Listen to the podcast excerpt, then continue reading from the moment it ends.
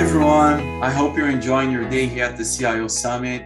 In this session, we're going to talk about some of the dilemmas we see organizations facing when they're going through the process of digitally transforming themselves. So, when we talk about transformation, we all know digital transformation or acceleration, even, is now a crucial component of business strategy. It's no longer an isolation, uh, an isolated initiative, and it's not just about adopting emerging technologies or, or an agile framework. Being assertive in the execution is crucial for unlocking growth and profitability. There is nothing worse than changing your operating model, increasing your investments in technology, and apply them in the wrong direction or in the wrong priorities.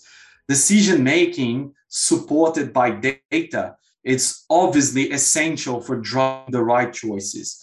But understanding the role of culture, governance, and customer relationship are also super important. So, to be able to transform, to accelerate, companies have to stop seeking the perfect anticipation of scenarios and instead start developing knowledge and skills that will enable them to adapt rapidly. Stop thinking of core business as, a, as choosing a sector or, or industry to compete, and instead start thinking of it much more about producing a series of wins in arenas. And also stop having their strategy being pushed one way down from the decision makers to the rest of the organization. It's much more about co creating uh, the strategy with people that are working in the front line, close to the customers and end users. So, what about the dilemmas? So, switching to the dilemmas, when we think about them, we could one could argue they are more present in the incumbents. But digital natives can certainly be challenged by some of these dilemmas as well. And that's why when we're choosing the title for this session, that's that's why we decided not to add specifically the word digital and just leave it as transformation. Digital natives are also transforming themselves as part of their process of growing, and they can be affected by some of these dilemmas for sure. So, the first dilemma scaling versus preserving the one on one relationship with your customers. So, should I specialize and personalize my product or services to my customers, make them tailor made? Or should I aim for, for economy of scale strategy, delivering more of the same to everyone? Either way, a decision needs to be made. The second one, routine versus disruption. How to balance the use of my resources between the what we call the brilliant basics and exploring new areas. Customers can surely benefit from both. The brilliant basics, they grant predictability and it can be easier to ensure a level of service when delivering them simply because that's something you, you know something it's something you're already delivering you know what you're going to deliver however the future of the company is connected to innovation and it's connected to the exploration of new territories. Number three, short term versus long term.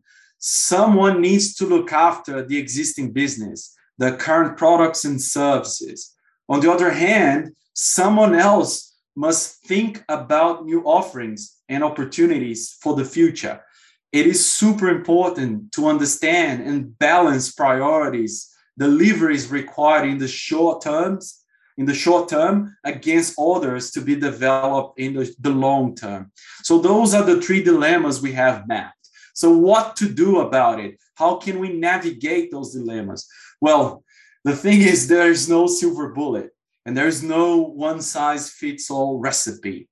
However, at the end of the day, when choosing to prioritize one option or the other for each one of those dilemmas, having an assertive execution makes a huge, huge difference.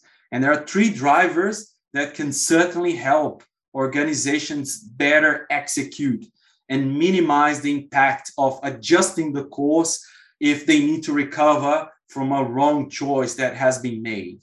So the driver number one is to keep focus on minimal marketable product for any project that is part of your transformation efforts or any initiative, doesn't matter. Structure your plans with a product mindset. And the reason I chose MMP rather than MVP, minimal viable product, it's for reinforcing, that was on purpose, it's for reinforcing even more the focus on outcomes more than outputs. MVP is a product or service that works with minimal functionality. This is what you build to prove to yourself or your area that it works. But then you continue to build on top of the MVP until you have something you feel happy, you feel it's ready to be shared, to be released with your target audience. Whoever is going to use the new product or service. And that's the MMP.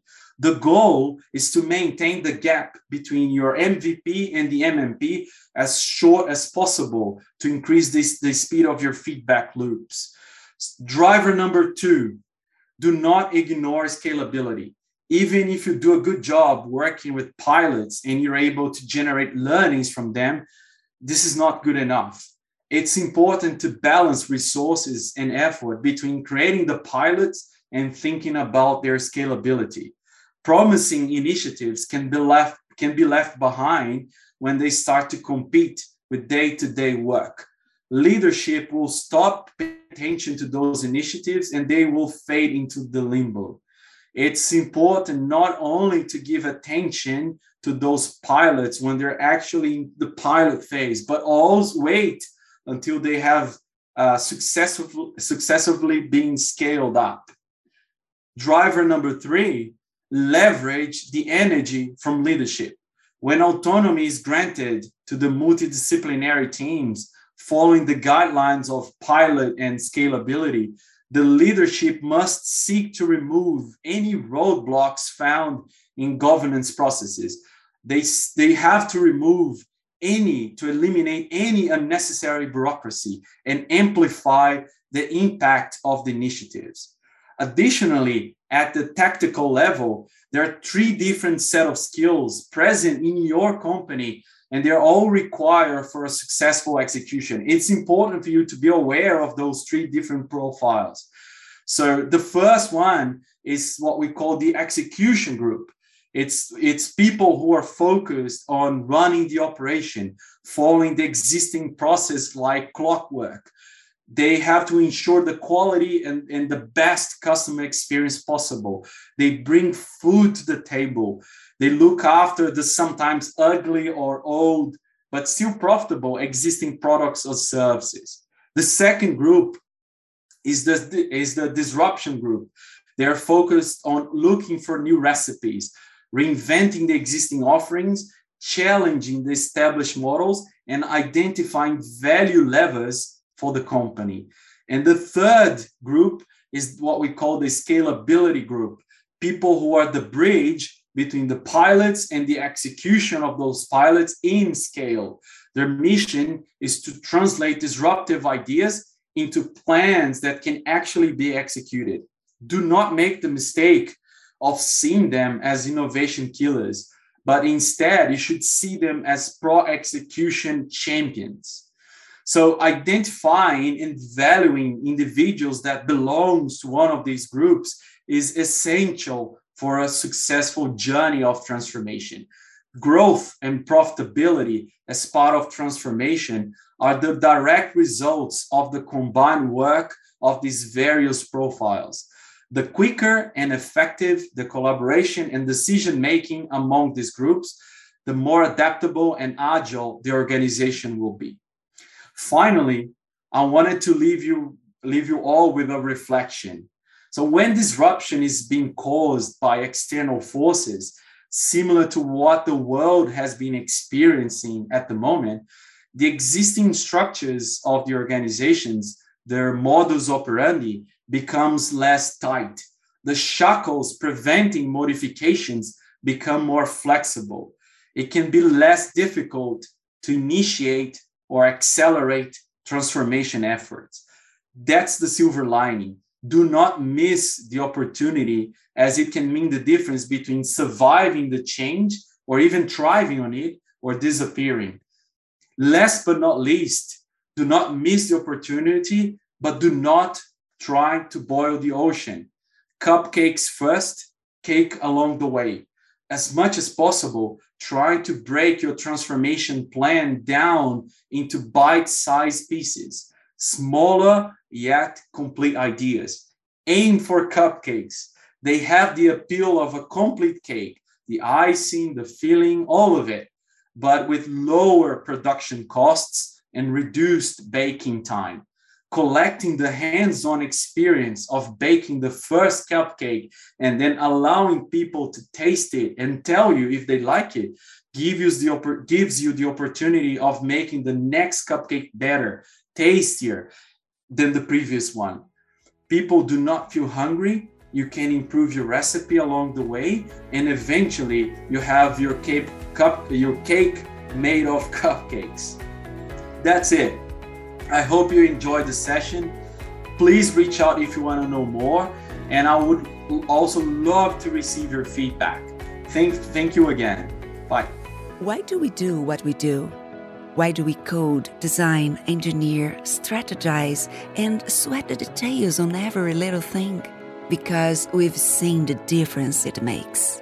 We do what we do to make a positive impact on people's lives.